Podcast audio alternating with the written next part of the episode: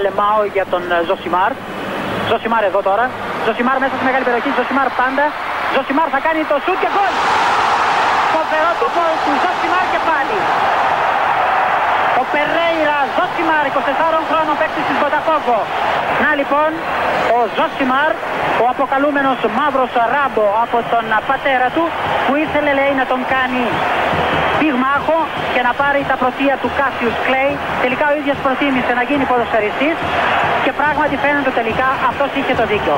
Το δίκιο λοιπόν με το μέρος του Ζωσιμάρ. Va Montiel. Montiel gol. ¡Gol! Argentina campeón. Argentina campeón del mundo.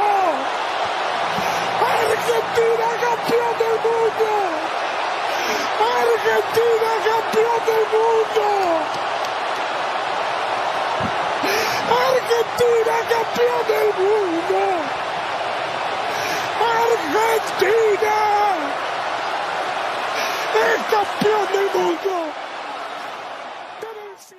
έτσι τελείωσε ο τελικός. κάπως έτσι τελείωσε το παγκόσμιο κύπελο.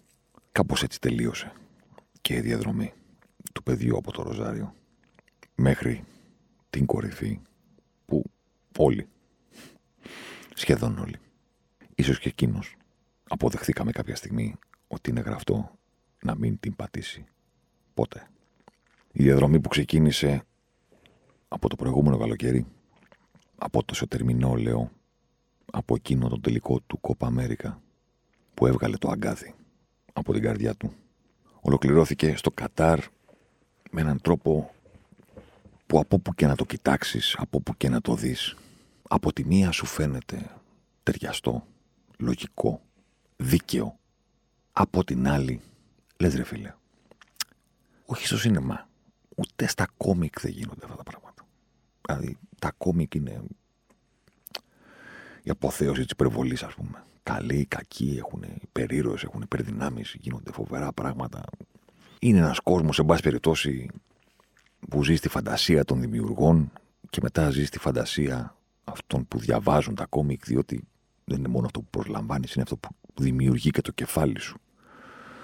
Όταν ξεφυλίζεις τις σελίδες ενός κόμικ. Ε, πείτε μου τώρα εσείς, ας πούμε, δηλαδή, ποιος θα μπορούσε να το γράψει αυτό το σενάριο, σε, ποιο, σε ποια φαντασία; Και όταν λέω αυτό το σενάριο, θα μου πείτε, ωραία, ποιο, τι εννοείς; Έλαντε, από που και να το κοιτάξεις, είναι κάτι το ασύλληπτο. Δηλαδή, ότι θα το πάρει ο Μέσης στα 35. Από μόνο του, the biggest story ever told, ας πούμε. Ωραία. Άλλη αφήγηση. Ότι θα κάνει αυτό το τουρνουά στα 35 του. Γιατί, OK, okay, είναι προφανώς η σφραγίδα, το γεγονός είναι αυτό που μόλις ακούσαμε, για την είναι παγκόσμια πρωταθλήτρια. Αλλά υπάρχει και το τι συνέβη μέχρι τότε. Μπορεί κάποιος να φανταστεί ποτέ ότι θα πάει στα 35 του Μέσι σε Μουντιάλ και θα κάνει αυτό το τουρνουά; Τρίτη σκόπια. Μπορούσε κάποιος να φανταστεί ότι ο τελικός με τον οποίο ο Μέσι θα οδηγήσει την Αργεντινή στην κορυφή του κόσμου, ο Μέσι θα κρατήσει στα χέρια του το Άγιο Δισκοπότηρο, ο Μέση θα ολοκληρώσει τη διαδρομή, θα ήταν αυτός ο αγώνας, αυτός ο τελικός, αυτό το μάτς. Δηλαδή, ξέρω εγώ, τι, τι κάναμε για να το αξίζουμε όλο αυτό, ρε παιδί. Δηλαδή, αισθάνεσαι ότι μας δόθηκε μέσα σε ένα τουρνουά παιχνίδι με το παιχνίδι, πρόκριση με την πρόκριση, γκολ με τον γκολ, assist με την assist. Όχι μόνο η προσωπική διαδρομή του κοντού προς την αιωνιότητα, αλλά και κάθε φορά έλεγε την παιδί μου ότι, οκ, και αυτά που έχω δει είναι αρκετά. Και αυτά που έχει κάνει είναι ήδη αρκετά. Μπορεί να το πάρει, μπορεί και να μην το πάρει, αλλά ας σταθούμε λίγο να συζητήσουμε το τι βλέπουμε από αυτόν στο γήπεδο, στα 35 του. Σκεφτείτε το εξής, ας πούμε. Δηλαδή, η διαδρομή ξεκίνησε με ήττα. Τα κιτάπια έλεγαν ότι η μοναδική ομάδα στην ιστορία των παγκοσμίων κυπέλων που έχει κατακτήσει το τρόπαιο παρότι έχασε στο πρώτο της παιχνίδι ήταν η Ισπανία το 2010. Δηλαδή, total dominance. Η μοναδική ομάδα που μπορούσε να συνέλθει από σοκαριστική ήττα στο πρώτο παιχνίδι ήταν οι Ισπανοί που πήραν την μπάλα και είπαν: Ωραία, δεν θα την ξαναπάρει κανένας. Και θα κάνουμε όσα ένα-μηδέν χρειάζονται για να το πάρουμε. Και το έκανα. Η διαδρομή ξεκίνησε με αυτή την ήττα. Οπότε μετά η Αργεντινή είχε μπροστά της, ας πούμε, μόνο τελικούς. Μόνο τελικούς. Στον πρώτο, με το Μεξικό, το χειρότερο παιχνίδι, ας πούμε, που υπάρχει. Βρήκε ο κοντός μισό δευτερόλεπτο και 1,5 μέτρο και την έστειλε χαμηλά στο πλάνο δίκτυ. Τον κόλπο πανηγύρισε περισσότερο από οποιοδήποτε άλλο σε αυτό το Μουντιάλ. Γιατί το με την πλάτη στον τοίχο και το στην άκρη του γκρεμού ήταν λίγο για αυτό το παιχνίδι. Μισό μέτρο μπαπ στη γωνία. Επόμενο παιχνίδι, το μοναδικό στο οποίο δεν έβαλε εκείνος το πρώτο γκολ της Αργεντινής. Το αστείο είναι ότι είχε τη δυνατότητα να το κάνει. Αλλά ο Σέσνη απέκρουσε το πέναλτι. Κανένα πρόβλημα. Ήρθε η νίκη. Όλα καλά. Η Αργεντινή βγήκε από τον όμιλο. Στους 16.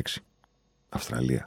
Το γκολ που έφτιαξε εκείνος πριν καταλάβουμε εμείς τι πρόκειται να συμβεί. Πήρε την απόκρουση στη γωνία, την έδωσε κεντρικά, έφυγε να την ξαναπάρει, την ακούμπησε ο Ταμέντη, του είπε Άστι, άστι τη ρημάδα, μην κάνεις δεύτερη επαφή, έρχομαι. Παπαπ. Κοντρόλ εκτέλεση πάνω στο τρέξιμο, έτσι. Παπαπ. Χαμηλά. Γκολ. Προημιτελική. Ολλανδία. Πιθανή εκδίκηση των Ολλανδών, του Φανχάλ για τον αποκλεισμό στον ημιτελικό του 14. Υποδέχεται κάπου εκεί, μέσα δεξιά, χρησιμοποιεί το σώμα του και όλο του το μυαλό για να αποφύγει τον πρωτοπαίχτη να κερδίσει μισό μέτρο μετά και περνάει μία πάσα, την πάσα, ανάμεσα τα πόδια του τυπάλου. Κόβει το χώρο, κόβει το χρόνο. Γίνεται ο παίκτη με τις περισσότερες ευκαιρίες. Στην ιστορία των παγκοσμίων κυπέλων γίνεται ταυτόχρονα με αυτή την πάσα που έγινε assist από το Μολύνα, ο παίκτης που έχει τις περισσότερες assist σαν νοκάουτ. Και δεν του φτάνει και του κάνουν ανατροπή και γίνεται στο τέλος όλο αυτό το μακελιό. Και πάνε στα πέναλτι και το βάζει. Και το χάνουν οι Ιρλανδοί, τα πιάνει ο Μαρτίνες και πάμε για ημιτελικό. Η ώρα του Μόντριτς. Πάλι εύστοχος στο πέναλτι. Και μετά το κερασάκι.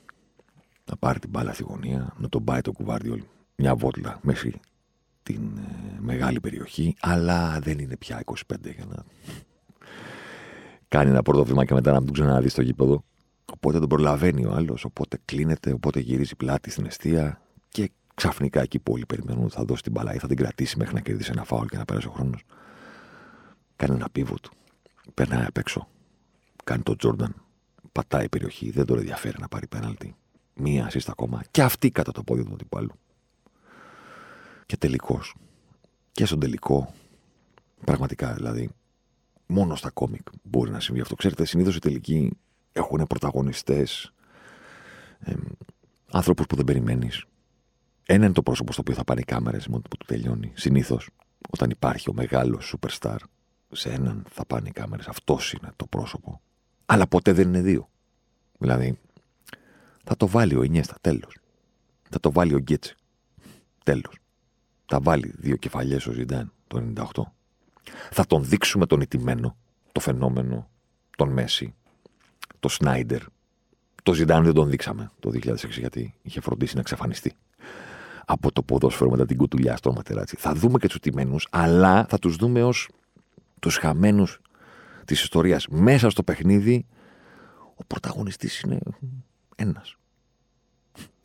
Και είδαμε ένα αντιλικό στον οποίο δηλαδή ποιος θα το πίστευε, ότι θα δούμε το Μέση να σκοράρει δύο φορές και δεν θα είναι αυτός ο πρώτος κόβερ του τελικού. Δηλαδή, γίνεται. Μπορεί να ακόμη γίνεται αυτό, ρε παιδί μου που διαβάζαμε, ξέρω εγώ, ποδοσφαιρικές ιστορίες μικρής και λέγαμε εντάξει, φοβερά εδώ, Ερή Καστέλ, τερματοφύλακας γιατρός, τι διαβάζαμε όλα αυτά. Δεν γίνεται σε ένα τελικό, ρε παιδί μου, να κάνει ένας δύο γκολ άλλος να βγάλει τρία. Δηλαδή, σκεφτείτε το, δεν γίνεται. Έγινε. Έγινε σε έναν. Ε, ήταν σαν να είπε το ποδόσφαιρο, κοίταξε να δει. Έχω αποφασίσει ότι τώρα, στα 35, ο κοντός θα δικαιωθεί και σε αυτό το μοναδικό πράγμα που του λείπει, θα το δείτε να συμβαίνει και να σας πω και κάτι. Επειδή υποφέρατε πολύ, επειδή περιμένατε πολύ, επειδή είναι πολλές οι πίκρες, επειδή είναι πολλά τα χρόνια, επειδή είναι σκληρή η βεβαιότητα που αποκτήσατε κάποια στιγμή ότι δεν θα το πάρει, όχι μόνο θα τον δείτε να το κρατάει στα χέρια του, αλλά καθίστε και. Δεν έχετε ιδέα τι παιχνίδι σας έχω φτιάξει. Δεν έχετε ιδέα. Πρώτος όλων και χρονολογικά να το δεις αλλά και σημειολογικά. Ο Άγγελ Μαρία. Δεν είναι το πιο σκληρό πράγμα στον αθλητισμό να παίζεις έναν τελικό και να το χάνεις. Όχι, δεν είναι αυτό. Το πιο σκληρό πράγμα σε, ένα, σε μια καριέρα είναι να φτάνει η ομάδα σου, η χώρα σου σε έναν τελικό και εσύ να μην παίζεις επειδή είσαι τραυματίας ή επειδή είσαι τιμωρημένος. Και να βλέπεις τους συμπαίκτες σου να μην τα καταφέρνουν χωρίς εσένα. Ο Κάρα, ο Κάρα λέει, όποτε τον ρωτάνε για τον τελικό του 4 που τον έχασε με εκείνη την κάρτα που πήρε με την Τσεχία, λέει, αφού το πήραμε, αδερφέ, όλα καλά. Ναι, θα ήθελα να έχει παίξει, προφανώς. Αλλά αφού το πήραμε, αφού το κράτησα τον τρόπο στα χέρια μου μετά, όλα καλά. Ότι η Μαρία δεν έπαιξε στο Μαρακανά το 2014. Δεν είχε παίξει ούτε στον ημιτελικό. Δεν ήταν παρόν. Και έπρεπε όλη του τη ζωή να σκέφτεται ότι ρε γάμο το, αν έπαιζα, μπορεί και να. Μπορεί και να. Κάτι θα έκανα καλύτερα. Μπορεί να το παίρναμε. Και του δόθηκε η ευκαιρία και του είπε ο Σκαλόνι πολύ σωστά, πολύ δίκαια, παρότι δεν ήταν παρόν ο Τη Μαρία στην πορεία μέχρι τον τελικό φέτος, παρότι έγινε λίγο περιφερειακός σε όλη αυτή τη διαδρομή, βγήκαν ο Άλβαρες μπροστά, ακόμα και ο Μαρτίνες με το πέναλτι, ο Μακάλιστερ, ο Ντεπόλ, όλοι αυτοί. Κάποια στιγμή επανήλθε ο Τη Μαρία. Όταν είδα το όνομά του στην αρχική ενδεκάδα, πίστευα ότι ο Σκαλόνι θα τον βάλει στα δεξιά, να φτιάξει εκεί ένα πεδίο απειλής στη Γαλλία για να πει στον Ντεσάμπ να σου πω, αυτό τον Ερναντές που τον ανεβάζεις και παίζεται πολύ ψηλά από αριστερά, με τον αριστερό μπακ πάνω από τη σέντρα και τον Εμπαπέ εμβολό. Ε, ξανασκέψτε το τώρα, γιατί εμείς θα πάμε από εκεί και θα σου κάνουμε προβλήματα όπως έκανε η Αγγλία με το Σάκα και όλα αυτά. Ο Σκαλόνι το σκέφτηκε αλλιώς. Ο Σκαλόνι είπε: Ωραία. Αφού ο Μέση ήταν, είναι και θα είναι το κέντρο της βαρύτητας σε κάθε ποδοσφαιρικό γήπεδο στο οποίο αγωνίζεται, είτε περπατάει είτε τρέχει, είτε έχει την μπάλα είτε δεν έχει την μπάλα, όπου βρίσκεται ο Μέση στο κήπεδο, βρίσκονται κοντά του οι περισσότεροι αντίπαλοι. Και ο κοντός θα είναι κάπου εκεί, δεξιά, όχι τη γραμμή. Πού να πάει τη γραμμή πια, 35. Πιο μέσα. Μέσα δεξιά. Εκεί θα μαζευτούν οι Γάλλοι. Πάρα πολύ ωραία. Αυτή η βαρύτητα που έχει ο Μέση σημαίνει ότι κάπου εκεί αριστερά ο χώρος για τον Τη Μαρία θα υπάρχει. Οπότε πήγαινε, κύριε Άγχελ Τη Μαρία, στα αριστερά και πάρε την εκδίκησή σου. Να ξυλαιωθεί για το γεγονός ότι δεν ήσουν στον τελικό του 2014. Ήσουν όμως στο ίδιο γήπεδο στο Κόπα Αμέρικα. Και βάλες εσύ τον γκολ με τη Βραζιλία που έδωσε τη νίκη στην Αργεντινή, που έδωσε το Κόπα Αμέρικα στο Μέση, που έβγαλε το αγκάθι από την καρδιά του. Ακριβώς με τον τρόπο που συζητήσαμε σε εκείνο το ιστορικό για κάποιους από εσά podcast μετά τον τελικό του Κόπα Αμέρικα. Και ο Ντι Μαρία είπε: Μην ανησυχείτε. Το έχω. Κερδίζει το πέναλτι. Soft. Του κερατά και τελειώνει την αντεπίθεση και κάνει το 2-0. Αν το παιχνίδι έλεγε 2-0, 2-1, ο Άγχελ Τη Μαρία θα ήταν ο μεγάλος πρωταγωνιστής και θα δικαιούταν ίσως να πάρει και το βραβείο του καλύτερου παίχτη του τελικού. Αν δε. Είναι φοβερό το πόσο μπορεί να σε τρελάνει το ποδόσφαιρο με την εξέλιξη που έχει. Πώς μπορείς να δεις μια ομάδα να ανασταίνεται μέσα σε 97 δευτερόλεπτα μια ομάδα που δεν υπάρχει στο γήπεδο, μια ομάδα που την έβλεπες και έλεγες τελικά κάτι έχει συμβεί με την ίωση, κάτι έχει γίνει, δεν είναι δυνατόν. Το να χάνουν οι Γάλλοι 2-0, όλα γίνονται. Ποδόσφαιρο είναι. Χάσανε οι Αργεντινοί από τους Σαουδάραβες. Αλλά τι εικόνα είναι αυτή, τι συμβαίνει. Πρώτη ομάδα στην ιστορία του ποδοσφαίρου που έκανε δύο αλλαγές πριν το ημίχρονο στο τελικό παγκοσμίου κυπέλου. Και πώς να μην κάνει με αυτή την εικόνα. Παίρνουν συμπάλα κατά τα πόδια τους, δεν ξέρουν να κάνουν κοντρόλ, δεν ξέρουν να αλλάξουν διαπάσεις. Το φοβερό δεν είναι ότι μπήκαν στο γήπεδο και ήταν σαν να μην είναι ποδοσφαιριστές. Παραδομένοι σε ό,τι ήθελε να κάνει η Αργεντινή στον αγωνιστικό χώρο. Το φοβερό είναι ότι ακόμα και μετά τις αλλαγές, ακόμα και μετά το ημίχρονο, δεν άλλαξε κάτι. Προσπάθησε ο Ντεσάμπ, έφερε τον Μπαπέ ε, κεντρικά, έβαλε τον ε, Κόλο Μουανί, μπήκε και ο Τουράμ, βγήκε και ο Γκρισμάν κάποια στιγμή και οι άνθρωποι έχαναν στον τελικό του παγκοσμίου κυπέλου από το πρώτο ημίχρονο με 2-0, η τελευταία ομάδα που βρέθηκε δύο γκολ κάτω σε τελικό Μουντιάλ ήταν η αντίπαλος της Γαλλίας το 1998, η Βραζιλία. Δεν γυρίζεις από αυτό. Αλλά κάτι δείχνεις. 2-0 κάτω και δεν είχαν σουτάρει μέχρι το 71ο λεπτό. Σουτ δεν είχαν, όχι ευκαιρία. Μέχρι που εμφανίστηκε ο Μπάπε, ο τυφώνας. Στο ίδιο μάτσο που ο Μέση έχει ήδη γράψει ιστορία. Γιατί ευστοχώντας το πέναντι έγινε ο πρώτος παίχτης από τότε που το Μουντιάλ έχει τη μορφή 16-8 ημιτελικός τελικός από το 86 έγινε αυτή η μορφή. Το 82 έπαιζαν ακόμα δεύτερη φάση ομίλων. Από το 86 που είχαμε 4 νοκάουτ, 16, 8 ημιτελικός, τελικός. Κανένας παίκτης ποτέ δεν είχε βάλει γκολ και στα 4. Το είχε κάνει ήδη ο Μέση. Ήταν ήδη ο παίκτης με τα περισσότερα παιχνίδια στην ιστορία του Μουντιάλ. Με τη συμμετοχή του στον τελικό ο κοντός, πέρασε το Ματέους. Μπορεί ταυτόχρονα στο ίδιο παιχνίδι να βρεθεί κάποιος άλλος που θα γράψει ιστορία; Αντίπαλος; Ναι, μπορεί. Ο Νταμέντι είναι εξαντλημένος, χαρίζει ένα πέναλτι, στείνει την μπάλα ο Παμπέ, γκολ. Πλέον η λίστα των παιχτών που έχουν βάλει γκολ σε δύο τελικούς παγκοσμίου κυπέλου έχει πέντε παίχτες. Ήταν ο Βάβα, ο Πελέ, ο Μπράιτνερ και ο Ζιντάν. Πλέον είναι και ο Μπαπέ. Πριν τα 24. Και παίρνει την μπάλα και τρέχει και λες. Μπλέξαμε. Μπλέξαμε. Οι άλλοι έχουν εξαντληθεί. Οι άλλοι έχουν κάνει όλες τις αλλαγές. Δηλαδή δεν είναι ποδόσφαιρο αυτό. Τώρα μην γυρίσουμε εκεί. Εντάξει. Τι θα δούμε τώρα. Και πριν προλάβεις να αγχωθείς όσο πρέπει να αγχωθείς για το φινάλε του αγώνα, πάει ο Μπαπέ και βάζει τον γκολ. Τον γκολ για τελικό παγκόσμιο κυπέλο. Στην έγχρωμη εποχή, τα σκεφτόμουν έτσι λίγο πρόχειρα πριν να αρχίσει το ποντ.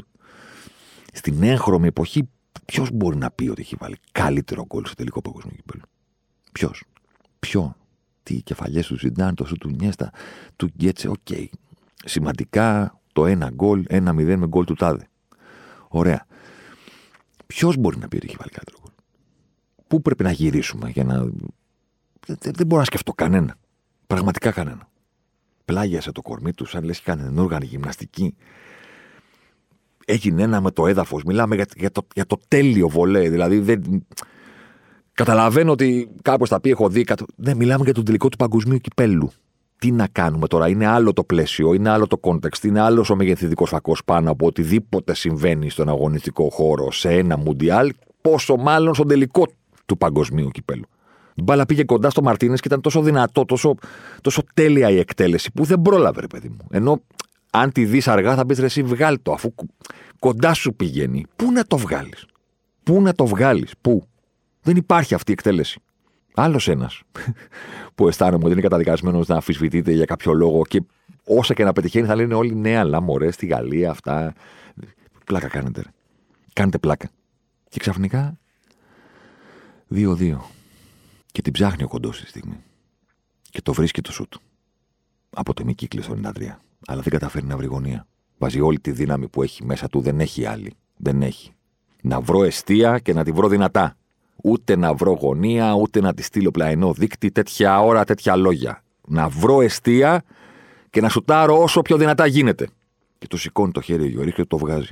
Δηλαδή, σαν να του λέει το ποδόσφαιρο, θυμάσαι που στο 70 έλεγες το πήραμε; Ναι, 2-2 παίζεται παράταση. Θυμάσαι όταν σούταρες που λες τώρα το βάλα. Το βάλα στο 93 και το πήραμε με γκολ δικό μου καθυστερήσει. Θα πέσει η οροφή. Το λαό λαό, κατά τη γνώμη μου, βοήθησε την Αργεντινή να αναπνεύσει. Αν η Γαλλία συνέχιζε με την ίδια ορμή και στην παράταση, δεν ξέρω τι θα είχε συμβεί. Πέρασε ένα διάστημα που δεν συνέβαιναν πολλά και εκεί η Αργεντινή ηρέμησε, μίλησε μεταξύ τους και είπε Κοσκαλόνι, έχουμε να παίξουμε παράταση να μπει ο Παρέδες να μπει ο Λαουτάρο να αναπνεύσουμε λιγάκι. Και αναπνέουν. Και τους βοηθάει ο Λαουτάρο. Και είναι ξανά ο Μέση ψηλά στη δημιουργία των ευκαιριών. Μία, δύο, στο πρώτο μήχρονο της παράτασης, γκολ στο 108. Το βάζει ο κοντός, το πιο άσχημο, το πιο. το πιο αδιάφορο γκολ της καριέρας του, σαν φάση.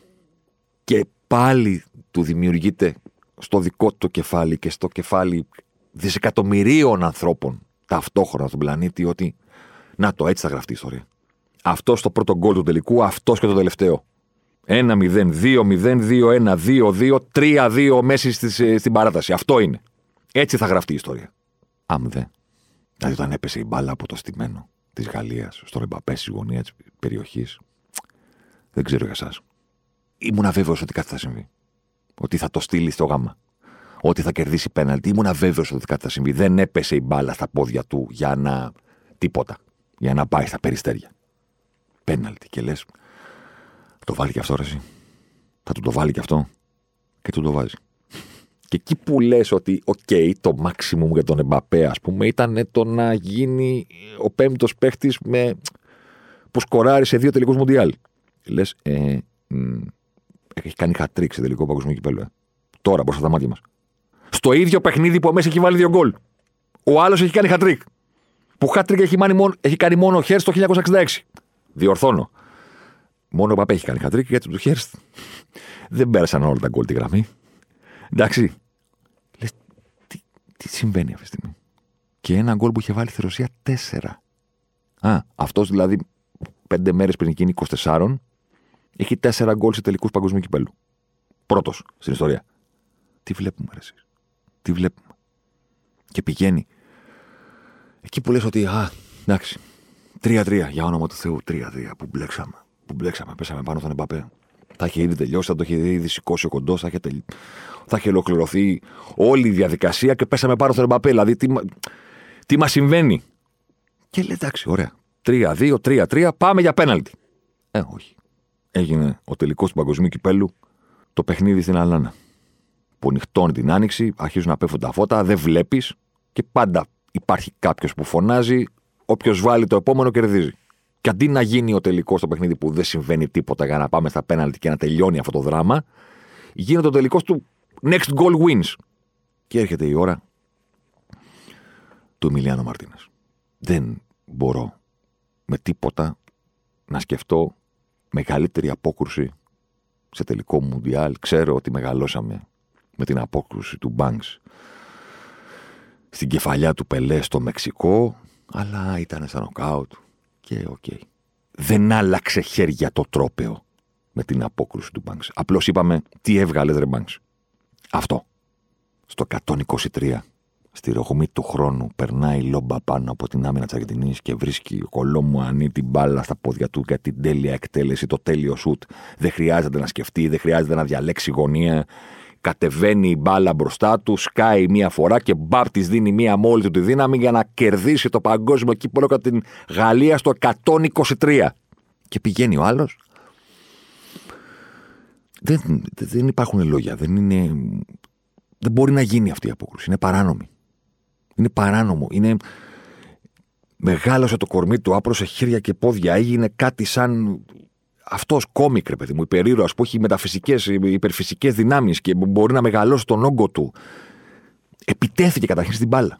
Της επιτέθηκε. Δηλαδή την ώρα της εκτέλεσης αυτός πήγε προς τα πάνω σε όλο αυτό το χώρο, σαν να λέει: Δεν θα περάσεις, ρε παιδί μου. Κάπου θα χτυπήσει η ρημάδα, δεν υπάρχει περίπτωση. Μεταξύ την ώρα που γίνεται η εκτέλεση, στο δικό μου το μυαλό, ας πούμε, το μοναδικό που μπορεί να συμβεί είναι δύο πράγματα. Ή γκολ ή out. Ή γκολ ή θα το πετάξει έξω. Δεν μπορεί να γίνει αυτή η απόκρουση. Δεν, δεν είναι δυνατόν να έχει συμβεί αυτό το πράγμα. Δεν θέλω να σκεφτώ. Τι θα έλεγα τώρα, αν είχε μπει αυτό το γκολ. Πραγματικά. Είναι, είναι, είναι ασύλληπτο και μόνο να το σκέφτεσαι. Το πόσο κοντά έφτασε η Γαλλία στη μεγαλύτερη ανατροπή όλων των εποχών και ότι χρειάστηκε μια απόκρουση που δεν μπορεί να γίνει. Δεν μπορεί να γίνει και επόμενη επίθεση και κεφαλιά ο Λαοτάρο Μαρτίνη να το κερδίσει εκείνος. Και τέλος. Πάμε στα μέναλτι. Ο Εμπαπέ έβαλε το πρώτο. Ο Μέση έκανε το καθήκον του. Παρένθεση. Οι ηγέτες πηγαίνουν πρώτοι. Δεν κυνηγάνε τη δόξα. Στο πέμπτο πέναλτι. Κλείνει η παρένθεση. Και όταν έβγαλε ο Μαρτίνες, το πρώτο φάνηκε ότι δεν μπορεί, δεν μπορεί. Δεν μπορεί να υπάρχει τώρα ανατροπή. Δεν γίνεται. Δεν γίνεται θα τελειώσει το παιχνίδι, θα τελειώσει ο τελικός και η παγκόσμια πρωταθλήτρια θα είναι η Αργεντινή. Όπερ και έγινε το. Όπως και στο Μαρακανά, ο Μέση με το που τελείωσε ο τελικός βρέθηκε στο έδαφος. Πήγαν δίπλα του. Ένας, δύο, τρεις, τέσσερις παίκτες, όλοι γονατιστοί, για να χωρέσουν στην αγκαλιά του. Πέμπτος έκτος εμφανίστηκε ο Αγουέρο, φοβερός, καταπληκτικός και πόσο ταιριαστό. Όταν στο τέλος, μετά την απονομή, μετά τις βραβεύσεις, έγινε και αυτό που έπρεπε να γίνει. Κατά τα σγραφάς. Δηλαδή, δηλαδή ο Μέση στους ώμους κάποιου, του αγοέρου, εμπροκειμένου. Πόσο φανταστικό. Μια λαοθάλασσα να τον πηγαίνει σε μια άλλη λαοθάλασσα που υπάρχει στις κερκίδες. Και ο Μέση να φοράει τη φανέλα της Αργεντινής, να έχει το παγκόσμιο κύπελο στο δεξί του χέρι τα χέρια ψηλά και να κοιτάει τον κόσμο. Με το μετάλλιο φορεμένο από μέσα από τη φανέλα. Ακριβώς. Όπως και ο Ντιέγκο το 86. Το βάζουμε τώρα μέσα για να μην γίνει καμία στραβή, μη σκιστεί, μην το τραβήξει κάποιος. Το το έχουμε μπροστά στην απονομή και όταν έρχεται η ώρα να πάμε στον κόσμο και να γίνει όλη αυτή η λαοθάλασσα και όλο αυτό το γλέντι, το κάνουμε μια έτσι και το περνάμε από μέσα. Και αυτή τη φορά η γυναίκα του και τα παιδιά του δεν ήταν στη βιντεοκλήση. Όπως το Μαρακανά, αλλά ήταν μαζί του στον αγωνιστικό χώρο. Αγκαλιά. Πώς το είχαμε πει τότε. Όποιος κανείς. Ό,τι και να κάνεις σε, αυτή τη, σε αυτή τη ζωή, μοιάζουμε όλοι σε κάτι. Όλοι. Το μόνο που θέλουμε είναι κάτι να πετύχουμε και κάποιον να το μοιραστούμε. Είτε σε λένε Γιάννη το κούμπο και ψάχνεις τη μάνα σου, είτε σε λένε Μέση και πηγαίνεις στο κινητό να πάρεις τη γυναίκα σου και τα παιδιά σου, που είναι οι άνθρωποι που ξέρουν καλύτερα από τον οποιονδήποτε το τι έχεις περάσει. Κανείς δεν ξέρει τι είναι να είσαι ο Μέση. Αλλά υπάρχουν μερικοί λίγοι που ξέρουν πώς είναι να ζεις με το Μέση. Και αγκαλιά με τη μητέρα του μετά. Πέρυσι είπαμε ότι υπάρχει Θεός και τον λένε Μέση. Το υπάρχει Θεός, έλεγα σε εκείνο το πόντο ότι ακόμα και να μην πιστεύεις, να μην είσαι θρησκός. Είναι μια έκφραση που είναι ωραία έτσι στην ελληνική γλώσσα. Τη χρησιμοποιούμε όταν λέμε ότι να ρε γάμο, το δεν έγινε πάλι αδικία. Υπάρχει Θεός. Έγινε αυτό που έπρεπε να γίνει.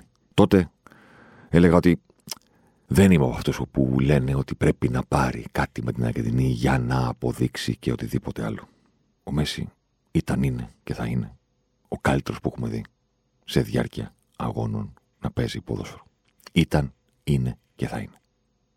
Όμως, ακόμα και αυτός που το ξέρει και το αναγνωρίζει και δεν τον συγκρίνει με κανέναν άλλον, καταλάβαινε ότι εντάξει, δεν γίνεται να ολοκληρωθεί όλη αυτή η καριέρα, ας πούμε, χωρίς το τίποτα με την Αργεντινή.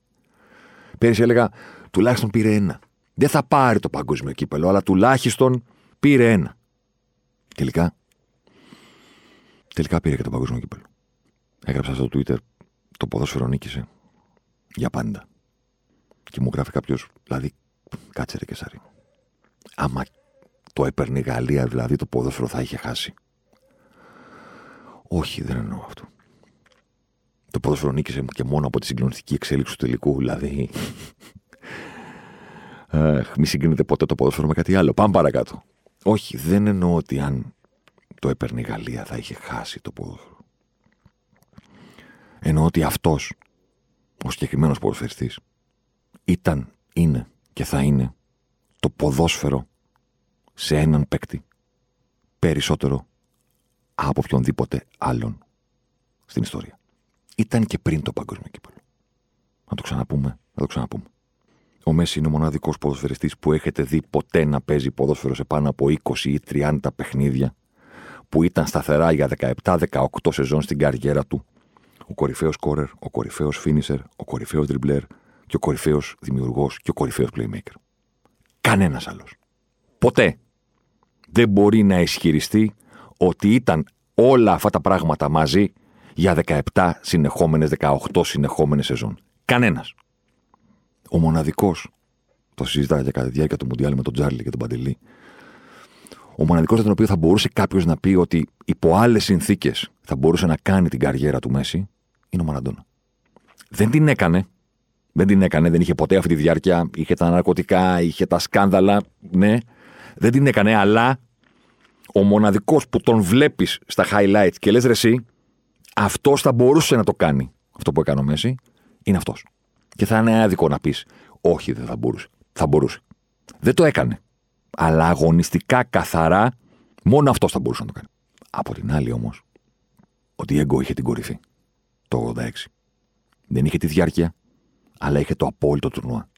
Με τον ίδιο τρόπο, Όπως είμαστε δίκαιοι απέναντι στον Μαραντόνα και λέμε μόνο αυτός θα μπορούσε να κάνει την καριέρα του Μέση. Μόνο αυτός θα μπορούσε να κάνει αυτό το πράγμα στον αγωνιστικό χώρο. Και είμαστε δίκαιοι για τον Μαραντόνα να το λέμε αυτό.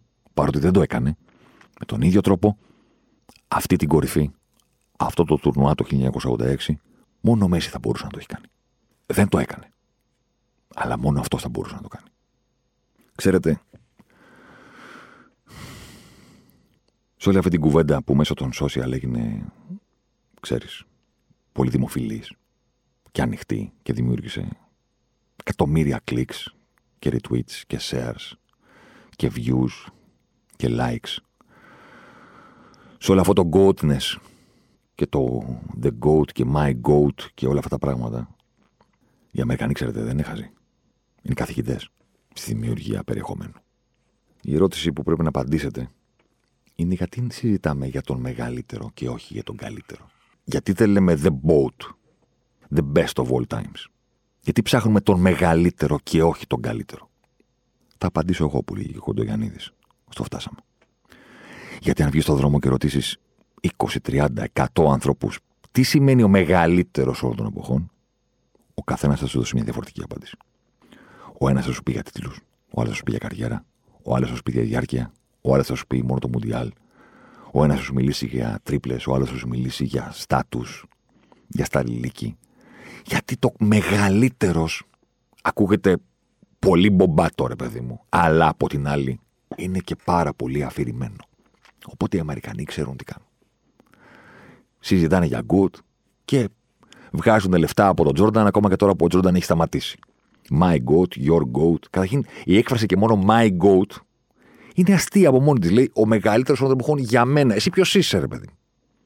Δηλαδή έτσι θα το κρίνουμε; Από το πώς το βλέπεις εσύ; Δεν υπάρχει άλλος τρόπος. Άμα βάζεις την κουβέντα στο μεγαλύτερος, που ο καθένα το μεταφράζει όπως θέλει, δεν βγάζεις άκρη ποτέ.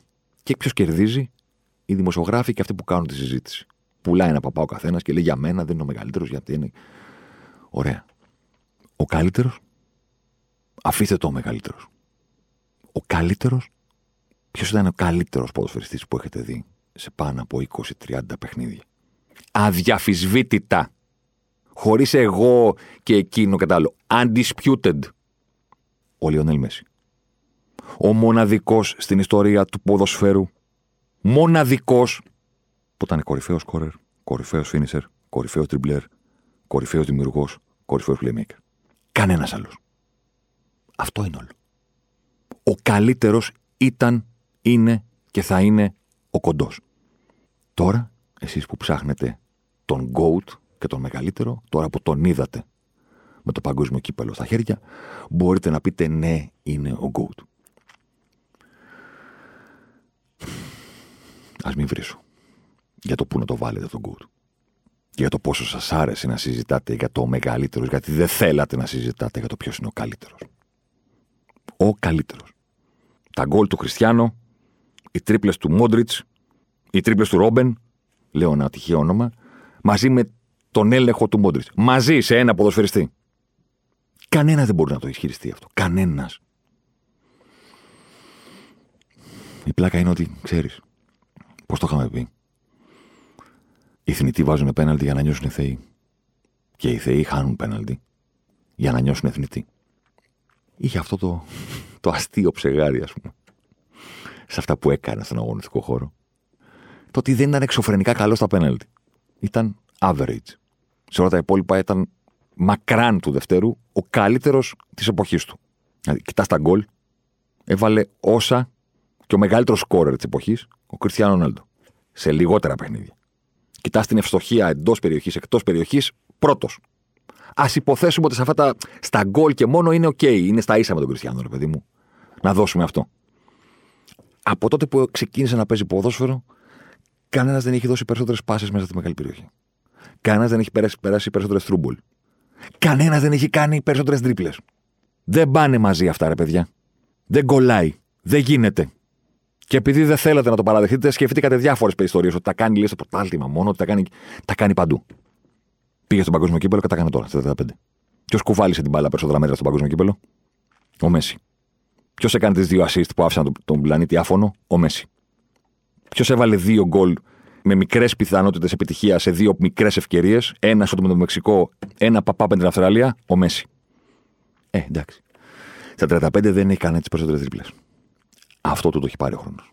Και ποια είναι η πλάκα; Η πλάκα, ξέρετε ποια είναι; Ότι σήμερα, τώρα που μιλάμε, αν τα βάλετε κάτω, ο Μέση είναι ο ποδοσφαιριστής με τα περισσότερα παιχνίδια στην ιστορία των παγκοσμίων κυπέλων. Τη διάρκεια δηλαδή, ας πούμε. Είναι ο παίκτης με τη μεγαλύτερη άμεση συμμετοχή σε τέρματα. Άμεση συμμετοχή, γκολ και assist. Σε 21 έχει. 13 γκολ, 8 assist. Πρώτος. Κανένα δεν είχε 20. Ποτέ. 19 ήταν το ρεκόρ. Τώρα έχει 21. Είναι ο παίκτης που έχει κάνει τις περισσότερες τρίπλε στην ιστορία του Μουντιάλ. Είναι ο παίκτης που έχει δημιουργήσει τις περισσότερες ευκαιρίες στην ιστορία του Μουντιάλ. Είναι ο παίκτης που έχει δώσει τις περισσότερες assist στα νοκάουτ. Είναι ο μοναδικός ο οποίος έχει βάλει γκολ 16-8 είμαι τελικό. Τελικό. Και το αστείο είναι ότι αν δεν το έβγαζε ο Μαρτίνες στο 123, όλα αυτά δεν θα σας έλεγαν τίποτα σε κάποιους από εσάς. Και θα λέγατε χα, χα. Έχασα κι άλλο τελικό. Το βλέπεις το ρημάνι το παιχνίδι; Καταλαβαίνεις τι βλέπεις 20 χρόνια που παίζει ο κοντός ή δεν καταλαβαίνεις; Όπως είπαμε και σε εκείνο το πόντ, να δω κόπα Αμέρικα, δεν καταλαβαίνουν. Κάποιοι το έχασαν το τρένο, άπαξε διαπατός, τελείωσε η ταινία, δεν πήραν χαμπάρι τίποτα. Τώρα έβαλε και τα πέναλτι. Αυτό σας αλλάζει την άποψη, αλήθεια τώρα. Αυτό το ψεγάδι υπήρχε με τα πέναλτι, που ήταν απλά average και το μεγάλο αποθυμένο, όχι μόνο της Αργεντινής, το μεγάλο αποθυμένο του πλανήτη Μέση, ρε παιδί μου. Βγήκανε Βραζιλιάνοι να του δώσουν συγχαρητήρια. Το έγραψε ο Ρονάλντο το φαινόμενο τόσο ωραία, ότι το ποδόσφαιρό σου διέλυσε κάθε αντιπαλότητα και καθέχρα. Σε υποστηρίζαμε εδώ στη Βραζιλία. Που δεν έχουμε υποστηρίξει Αργεντινό ποτέ στη ζωή μας για κανένα λόγο. Σας μισούμε, μας μισείτε. Τελειώνει εδώ, ρε παιδί μου. Σε υποστηρίξαμε εδώ στη Βραζιλία. Όλος ο πλανήτης, 20 χρόνια να βλέπεις αυτόν τον ποδοσφαιριστή. Ενώθηκαν όλοι οι Αργεντινοί ή όχι, η Μπαρσελόνα ή όχι. Και έγιναν πιστοί αυτού του, του συγκλονιστικού αθλητή. Και ήθελαν στο τέλος να τον δουν να δικαιώνεται. Όχι για να τη λένε σε αυτούς που δεν τον παραδέχονταν, αλλά γιατί ήθελαν να τον δουν να το κάνει. Γιατί του άξιζε. Γιατί ήταν ο κορυφαίος και ήταν ο καλύτερος και χωρίς αυτό. Και τώρα το πήρε. Και δεν υπάρχει άλλη πίστα. Δεν υπάρχει άλλη πίστα. Το τερμάτισε το ποδόσφαιρο. Με όλους τους τρόπους. Με αυτά που έκανε στο γήπεδο. Με αυτά που έκανε στο γήπεδο σε αυτή τη διάρκεια. Με αυτά που κέρδισε μέσω των ομάδων του την Παρσελώνα. Περισσότερο από οτιδήποτε άλλο. Με τις ατομικές διακρίσεις που κέρδισε. Με τα ρεκόρ που δημιούργησε. Και στο τελευταίο, απέναντι στο μεγάλο κακό που λέγεται Παγκόσμιο Κύπελο, απέναντι στον top του video game, τον κορυφαίο κακό που θέλεις να χαλάσεις ένα χιλιάρικο σε, σε κέρματα για να νικήσεις τη ρημάδα την τελευταία την πίστα, γιατί εμφανίστηκε ο Μπαπέ και είπε: Δεν περνάς. Δεν περνάς. Αυτό το κάνει τόσο δύσκολο το ποδόσφαιρο μέχρι και την τελευταία στιγμή. Τόσο δύσκολο. Το νίκησες και αυτό. Τέλος. Δεν υπάρχει κάτι άλλο. Δεν υπάρχει κάτι άλλο.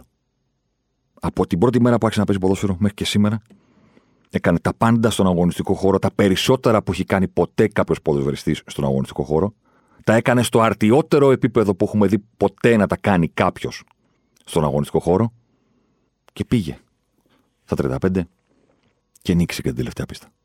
Δεν ξέρω γιατί. Κάποια στιγμή εκεί, ανάμεσα στους πανηγυρισμούς, στη λατρεία του κόσμου, στα μάτια του, στην αγκαλιά με τη γυναίκα του και τα παιδιά του, στη λαοθάλασσα που τον πήρε στους ώμους της για να τον πάει στο πέταλο. Επειδή, ξέρετε, ο κάθε άνθρωπο είναι διαφορετικός. Σκέφτεται διαφορετικά, τα έχει διαφορετικά στο μυαλό του. Εγώ καμιά φορά, ξέρετε, μου έρχονται ελληνικοί στίχοι. μου ήρθε ρε παιδί μου το ότι, ξέρεις, τώρα που δεν υπάρχουν διόδια, που πέφτει σαν ζεστή βροχή αγάπη.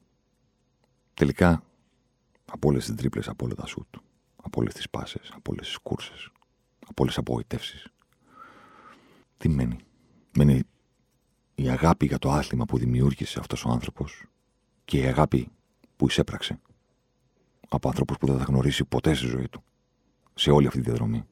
Αγάπη που κορυφώθηκε στον τελικό του Παγκοσμίου Κυπέλου 2022. Το πόντι είναι αφιερωμένο σε όλους όσοι μου έστειλαν μηνύματα χθες χωρίς να έχω ποστάρει κάτι στο Instagram. Γέμισα το Instagram με, με μηνύματα.